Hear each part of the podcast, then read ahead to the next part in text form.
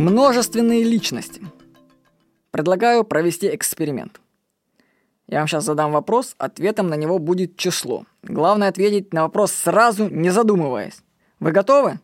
Сейчас я вам задам вопрос. Сколько вам сейчас лет? Первое, вы должны ответить, что не задумываясь.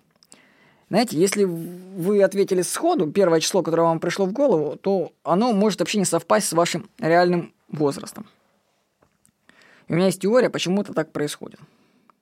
Я вам расскажу сейчас историю о Билли Миллигане, одном из наиболее известных людей с множественной личностью.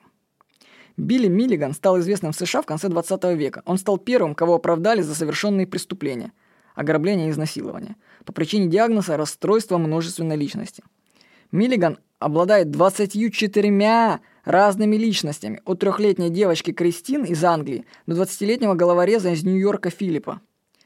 Некоторые личности Билли Миллигана были одаренными художниками и музыкантами. При этом каждый специализировался на отдельном направлении в живописи или музыкальном инструменте. У всех 24 был разный коэффициент интеллекта.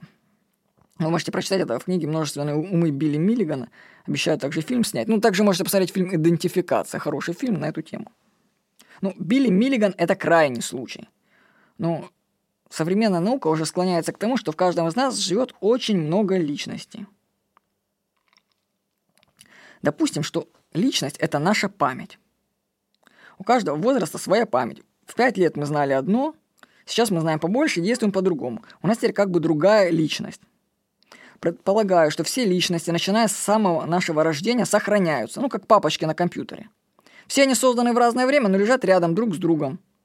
То есть для информации время – это свойство. Ну, зайдите в любую папку со своими фотографиями и увидите, что они все лежат друг рядышком с другом, хотя они сняты в разные годы даже. Теоретически у нас есть доступ к любой личности своего прошлого. Но практически личности меняются сами собой в зависимости от обстоятельств. Ну, например, взрослому, солидному человеку нужно выступить перед большой аудиторией. И тут он вдруг начинает волноваться, у него не имеют руки, ломается голос. Это включается маленький ребенок. Ведь, казалось бы, ну откуда страх перед публичными выступлениями, да? Откуда? Из детства. Понаблюдайте за людьми. В момент их неадекватного эмоционального поведения, истерика или страхи, у них происходит смена личности. Задайте им в этот момент вопрос «Сколько тебе лет?» и ответа вы не услышите – перед вами будет другой человек, скорее всего, ребенок. Или он скажет, мне три годика.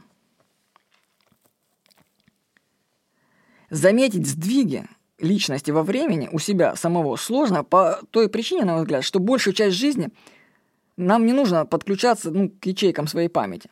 Например, когда во время прогулки мы смотрим на деревья, что сейчас, что через год они будут восприняты одинаково. То есть Наше восприятие зрительной окружающей действительности по большей части вневременное работает автоматически. Но вот когда дело доходит до действий и размышлений, вот тут можно уже наблюдать сбои во времени. Так недавно, уходя из дома, сказал жене, «Если мне будут звонить, то сделай...»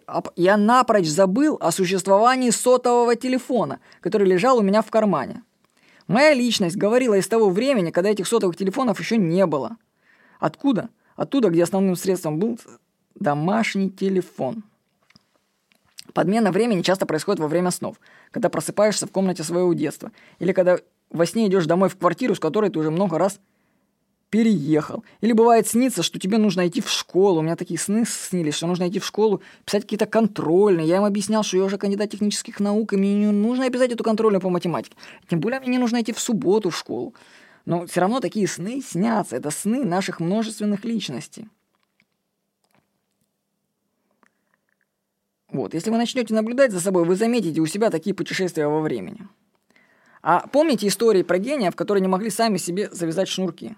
Ну, вы, наверное, слышали, что Эйнштейн, говорят, сложности вызывало у него, ну или кого-то из них. Вроде элементарное действие завязать шнурки. Ну, что если в момент завязывания шнурков этой личностью был маленький ребенок. А может быть, гений — это люди, сохранившие связь со своими личностями, у которых были сверхвозможности доступа к ресурсам памяти? Ведь ребенок до трех лет, или у него совершенно мозг по-другому развивается, и по-другому он работает. Что если гений — это люди, которые просто подключаются к тем личностям, но уже на более осознанном уровне? Вот что Александр Данилин пишет в книге «Прорыв в гениальность». Для того, чтобы пробить бетонную стену, вспомнить что-то, что хранится в глубине бессознательного, Рихард Вагнер раскладывал на стульях кусочки яркой шелковой материи, периодически ощупывал их, общаясь с ними как с живыми существами. Виктор Гюго не мог работать, когда перед ним не стояла бронзовая фигурка собачки. Пушкин любил писать лежа на своей любимой кушетке. Вальтер Скотт предпочитал работать в окружении детей, играющих в шумные игры.